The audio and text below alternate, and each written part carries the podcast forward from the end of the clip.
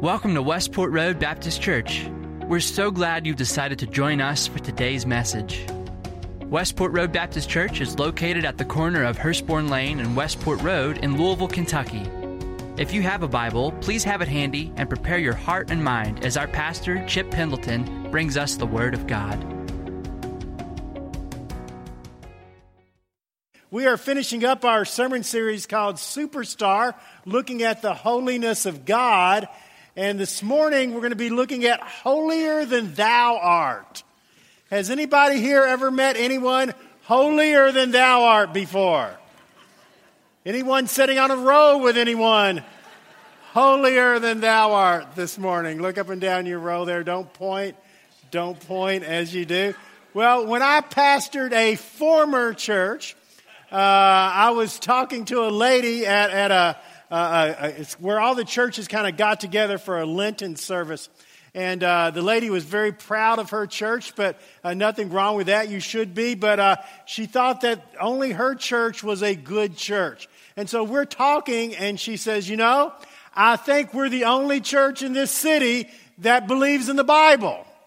And I said, Well, I would I would dare to disagree with you and say probably it'd be harder to find a church that doesn't believe in the Bible than, than one that does. And she said, Do you have Bibles in your pews? And I said, Yes, ma'am, we do. And she said, What translation?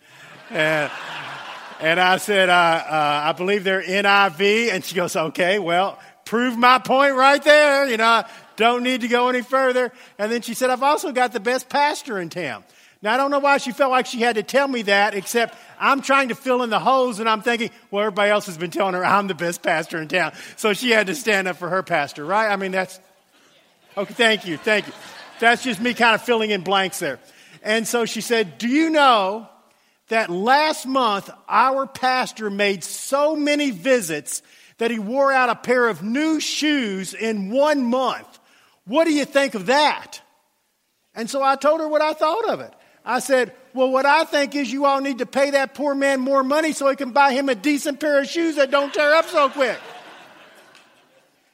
Now, she didn't think that was funny, but I thought it was really funny. And sometimes you tell stuff for yourself, not for other people. And so one of the two of us thought it was pretty funny when it did that. Well, this morning we're going to be looking and talking about what it means to be holier than thou art. And we're going to be over in 1 Peter chapter 1 beginning with verse 13. 1 Peter chapter 1, beginning with verse 13. And the first thing we see is this we are called to be holy because God is holy. We are called to be holy because God is holy. So we start out here, uh, actually, we're going to start in verse 15, and the words seem very strange, especially after what we've seen the last three weeks. Just as he who called you is holy, so you should be holy in all that you do. Just as he who called you, talking about God, just as God is holy, so you should be holy in all that you do. Now that seems like strange words to me. We've already talked about the holiness of God. That word holy means different, set apart, above, special. We know God is all of those things. He's the God that created the world that has all power that's going to judge the world. He's the God that his train filled the whole temple and the whole earth shook when he spoke. He's a God that is different, set apart, superstar, holy. But then we're told, okay, because God is holy, therefore you're supposed to be holy in everything you do. Let's raise the bar a little bit when you say that. Now, here's the problem with that. I listen to that and I think, well, it doesn't quite work that way. Just because we're on the same team doesn't mean I have the same abilities. You could say Steph Curry is the best three point shooter in the history of the NBA. You're on the Golden State Warriors with Steph Curry, therefore, you're a great three point shooter. Is that how it works? Just because he can shoot them doesn't mean I can, even if we're on the same team. Just because God is holy, it doesn't mean I'm holy. So surely it must mean something else. So look at verse 16 just as it is written, Be holy because I am holy. Now, that phrase is used seven different times in Scripture. Be holy, be different, set apart, above, special, unique, a superstar. Be holy because I am holy. Seven times scripture tells us that. And again, it seems that that seems impossible, but that's what I'm told to do. So therefore, I'm going to try and be holy. You ever seen anybody that tried to be holy before? Two things happen. One thing that happens when you try to be holy is that you begin to compare yourself with other people instead of with God. And when you compare yourself with other people, then you start feeling superior to other people because you might be better than they are or how they're living or what they're doing. You're not comparing yourself to God, you're comparing yourself to other people. And then you start feeling better. And that's when the holier than thou art comes out. I started feeling better than somebody last night at Costco. Seriously, I did. I just wanted to pick up one thing at Costco. It was one of those uh, uh, restaurant gift cards. I got the restaurant gift card. It's a Saturday at Costco. It's like, you know, December 24th. They're backed up, you know, three or four miles down the line. And I see one where, you know, I, I can slip in there. So when I get there, there's a lady that has a cart filled with everything you could think of. And she sees me, and it's like game on, you know. And she starts, you know, coming down through there, and, I, and I'm kind of, I'm kind of walking down, you know. She beats me. She gets there and she gives me this look like, I just won. And that's when the holier than thou art came out in me. And you know what I did? I went and I simply walked to the another line and then I glanced over at her and this is what I was thinking. I'm such a better person than you are. if that had been me, I would have let the person with one item go on ahead but you're so selfish. All you're thinking about is yourself. Where I'm not that way. I'm not thinking about myself at all right now. I'm thinking about you. But I felt superior to her because I did that.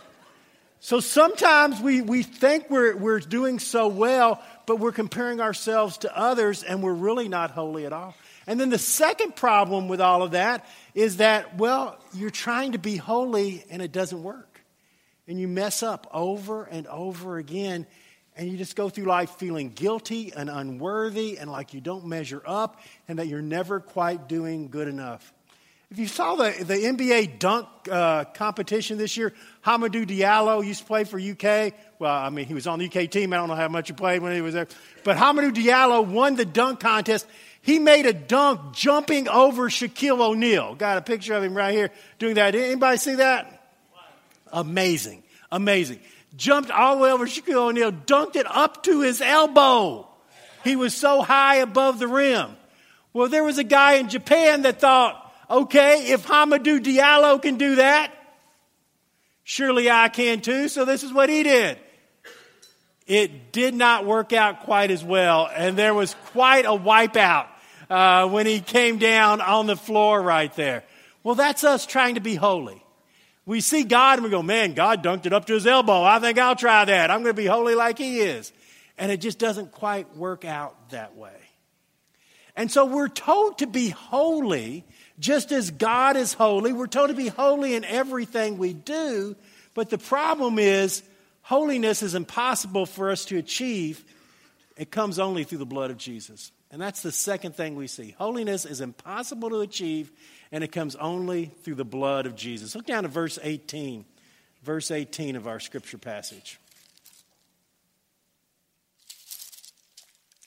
For you know that it was not with perishable things such as silver or gold that you were redeemed from the empty way of life handed down to you from your ancestors, but with the precious blood of Christ, a lamb without blemish or defect. So, what he does here is Peter's beginning to talk about where does this holiness come from? How do you achieve this holiness? And what we're told as we get going in verse 18 is that the holiness is not something that comes from you. It's not something that comes from gold and silver. It's not something that you can make up yourself. You cannot be holy in and of yourself. So if your attempt for holiness is something that's coming from in you, you're going to fail. Can you be good enough to be holy and as good as God? No. Can you know enough to be holy and as good as God? No. Can you do enough religious stuff to be holy and as good as God? No. And so we look at that and we say, okay, well, it seems to be impossible then. There's nothing that I can do in comparing myself to a holy, perfect God to be like He is. So where does the holiness come from? Verse 19. But with the precious blood of Christ, a lamb without blemish or defect. You are not made holy by what you do. You are made holy by what He has done. Jesus Christ is the Holy One, the Lamb without blemish or defect. And the Holy One died for the unholy to make the unholy holy.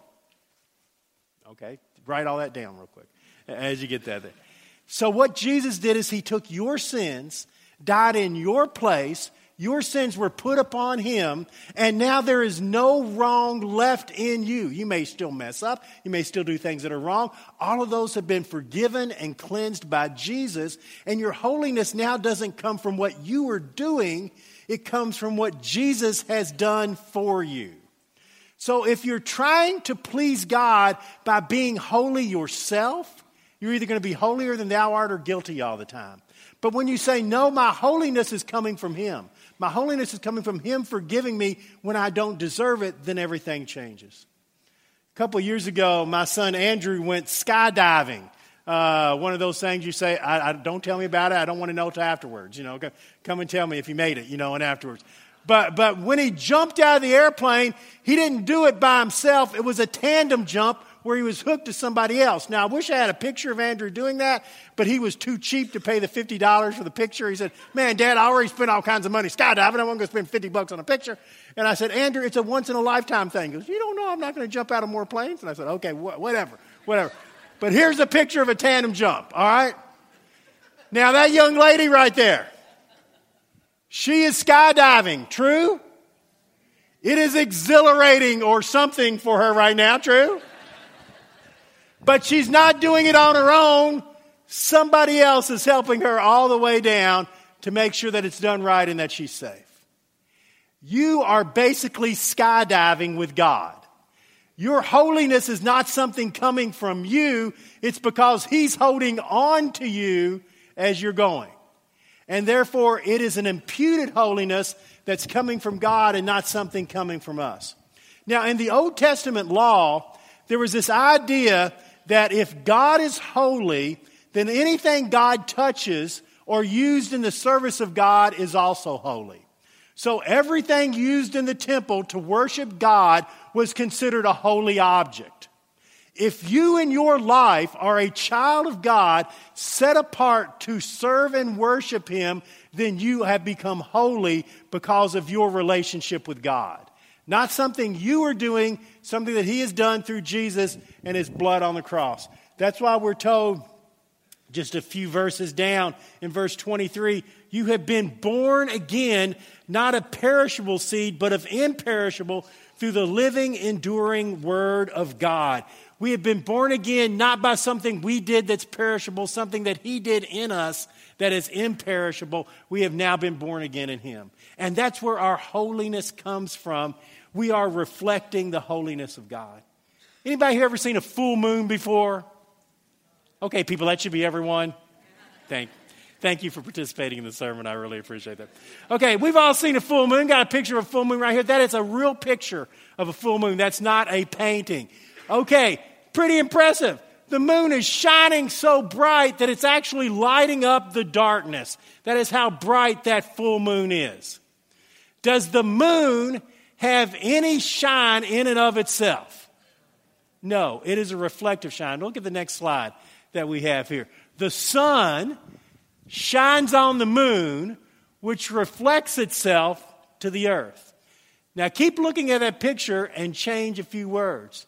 The sun, S O N, Jesus, light shines on you, the moon, and that light is then reflected to the world around you. That's what it means that you, the holiness isn't coming from you. You are reflecting the holiness of God. So when we're told, be holy as He is holy, what we're being told is, He's holy, you've been forgiven, His light is shining on you, and that light should now shine on other people. In the Sermon on the Mount, this is how Jesus put it Matthew 5 16. In the same way, let your light shine before others that they may see your good deeds and glorify your Father in heaven.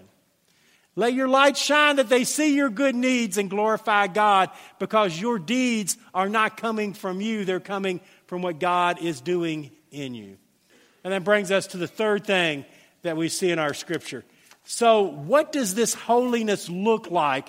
How's it actually lived out in the way uh, that, that we live our lives? Well, this holiness should be seen in our purpose and in our lifestyle. It should be seen in our purpose and in our lifestyle. Look down to verse 22. Now you have been purified. Now you have purified yourselves by obeying the truth. That since that, well, I'll try it one more time. Okay. Now that you have purified yourselves by obeying the truth, so that you have sincere love for each other, love one another deeply, love one another from the heart. First of all, what does holiness look like that is reflected from God? It looks like love. We're told to love, to love sincerely, to love from the heart, to love deeply. You see, before we had this reflective glory of God, what we thought holiness meant was that, that we were supposed to be perfect people who don't mess up, that are better than everybody else, and uh, uh, that, that uh, do all these religious things. And, uh, and that's what holiness means. But now we're told, no, the reflective glory of God is about loving and loving deeply and loving from the heart and loving sincerely. Jesus said the greatest commandment was to love God with all your heart, mind, and soul. So suddenly you've got a different purpose. It's not about you. You've been saved. You're going to heaven. God's in your life. It's now about you taking that glory of God that's being reflected through you and shining it to others. And what's it look like? It looks like love. That's how you came to God in the first place because you realized that you couldn't do anything to save yourself and that God loved you despite yourself, that Jesus died for you. And so the way you do that then is that as you love God, you begin to love other people. Because you know what God cares about in this world? God doesn't care how big your church building is. He doesn't care how much money you have in the bank. He doesn't care, uh, you know, about all the things that, that we worry about as churches. God cares about people. God cares about how your programs help people. God cares about how your building makes people's lives better and closer to Him. That's what God cares about. And if God cares and loves people, then what we need to be doing is loving and caring for people. That's what reflective glory looks like. But with that said, it doesn't mean you get a pass and mean you can do anything you want. There's a second part of reflective glory, and that is your life should start looking a little bit different if you're around God. So look over at chapter 2, verse 1. Chapter 2, verse 1. Therefore, rid yourself of all malice, deceit, hypocrisy, envy, and slander of every kind. So look at the person next to you and see if there's any envy or, or gossip or slander in them. No, you don't, you don't have to do that. So rid yourself of those things. Why would we rid ourselves of those things? Because every one of those things hurt people and keep you from loving God. If you're slandering somebody, if you're envying somebody, uh, you know, if you're jealous of someone, if you're gossiping about them, uh, if you're trying to deceive them, you know, then you're not a person living in love any longer. And so you need to, your life should start looking different. The closer you are to God, the more you love God, the better your life should be. Things you used to do before, things you used to stand for before, they're not as attractive to you any longer. It's not a way you want to live. Your life does become different. It should become different. And if your life is no different now than when you first accepted Christ, then there's probably something wrong with your salvation experience because it should change the way you are and the way you're living. It doesn't mean you're perfect and never mess up. It means you now have a different purpose and lifestyle. I'm not perfect, I'm forgiven. But it doesn't mean I can live any way I want. I'm going to try to live the best I can for God, and my life should be getting better and closer to God every year that I live. And our scripture tells us, look at just that. Look down to verse 2. Like a newborn baby, crave pure spiritual milk, that by it may, you may grow up in your salvation, now that you have tasted that the Lord is good. So in verse 1, he says, Get rid of all this stuff, live a holy life. But in verse 2, he says, Realize you're starting this thing as a baby. You're not going to be perfect. You know, you're going to mess up. What do baby, babies learn and grow and mature? and, and, and become stronger. And he says that's what's going to happen in your spiritual life. Is that you're going to learn and grow and mature just as a baby does and be getting closer and closer to God. We think people are holier than thou art because they act like they're better than other people. And maybe that's because that's what the church projects. But the truth of the matter is, we're not better than anybody else. We're all sinners that, that, that didn't deserve God's grace. But your life should be getting better as you're closer to God. It should show a difference as you're closer to Him. You should be starting as a baby, but at some point, I hope you become a child and learn to walk. Then I hope you become a teenager and get an attitude and rude to everybody. And then, no, I'm just, just kidding, just kidding. Don't want to hear about this afterwards. All right. Parents will talk, you know, as we go. All right. And then you become a young adult, which for me now is like 40 or, or something like that, you know, a young adult. Then you become a middle aged adult, which is like up to 80 or something. And then then you get older. The, my perspective changes, you know, as you get older. So, but you should be growing and maturing. And so that's what we're seeing here that, that life needs to look different as you grow mature in God. And that brings us to the last thing that we see in our scripture. The holiness of God, the holiness that we're talking about centers around God and not us. When we understand that, it changes everything. It's not centered around us, it's centered around Him. And when we understand that, it changes everything about us. So we're told it centers around God. Look at chapter 2, verse 4. As you come to Him, the living stone, rejected by humans, not chosen by God, precious to Him.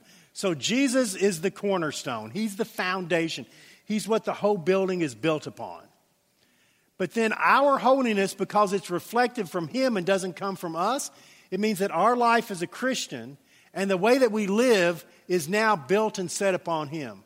In other words, it's not about you. We think it's all about us.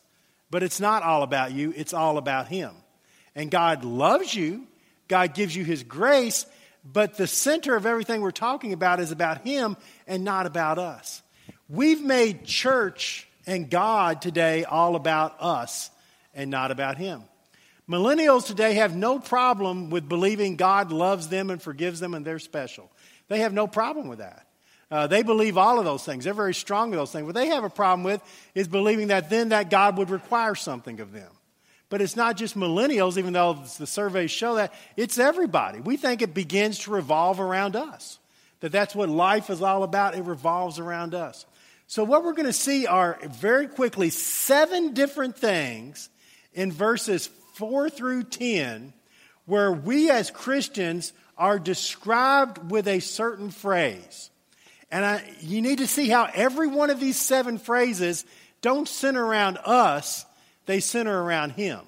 And then think about how you live your Christian life. Is it really about Him or is it really more about us? So let's look at those seven phrases very quickly. The first we see in verse 5. You also, like living stones, are being built into a spiritual house Jesus is the living cornerstone, but you are also a living stone in God's temple. He's the cornerstone of the temple of God, but you're a stone in that temple of God. So is that about you or is it about Him? Yes, it's about me. I'm, I, I, God loves me. He's with me. I'm a living stone in His temple, a temple that worships and glorifies, and where His presence is. I'm a part of that. I'm a living stone in God's temple. The very next thing we're told is that we're a part of a holy priesthood. A holy priesthood. Now, often that word priest scares people. It just means one who stands for God. That's literally what the word priest means one who stands for God. So you're supposed to be a different, set apart person because you stand for God in the world. So that's the second thing we're told is that we stand for God. That makes us different when we go out in the world. When you think of your Christian faith, is that what it centers around? That yes, I am to be a different person because when I go out the door in the morning, I'm not going out living for me. I stand for God in the world and the way I live and the things I do. Look on down to verse 9. Verse 9, he has a whole uh, list of them together. You are a chosen people. And so God has chosen you. Why did he choose you? Did he choose you? I choose you to baby you and take care of you, or did He choose you to serve Him and make a difference in the world? We're chosen to be God's special people in the world. He says, You're a royal priesthood. Now, earlier he said holy priesthood. This time he says royal priesthood. So you are royal. You are a part of God's family. And because you are a part of God's family, you are royalty. But you are royalty who stand for God in the world, uh, in the way that you live and the things that you do. You are a holy nation. So uh, the church is supposed to be different, set apart, a group of people that are serving God and on mission for God in the world. You are God's special possession. That He loves you. You are special to Him. He, he you know, uh, he, he holds you and says, Man, this, this is something I prize and I value. You are my special possession because of the relationship that I have with you. You are part of the people of God. It's no longer about you. You now have a family, the church. You are part of the people of God. And then, how do we know all of that reflects on Him and not us? Look down to verse 9. You're a chosen people, a royal priesthood, a holy nation, God's special possession, that you may, de- that you may declare the praises of Him who called you out of darkness and into His marvelous light. That's what we're supposed to be doing. Declaring the praises of Him who called us out of darkness and into his marvelous light. It's not our light, it's not our holiness, it's his holiness that we're supposed to be reflecting into the world. And then that section ends in verse 10. Once you were not a people, now you are the people of God. Once you had not received mercy, now you've received mercy. Where does all of this holiness come from? Not from inside of me because I'm trying to be a great person, but from a God who loved me and forgave me and shines through me. And when I realize that, it's hard to be holier than thou art. When I realize I'm saved because of what Jesus did, and I just reflect what he's done to me to other people, it changes everything about us. What does holiness look like in the world?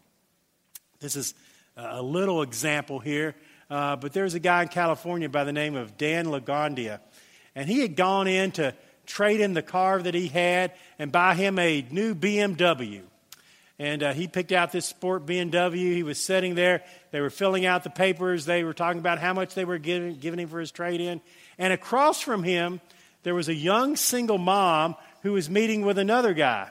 And she said, Well, I can't afford that payment, but I have to have this car if I'm going to be able to, to uh, get to work. Is there anything you can do to just bring it down a little bit?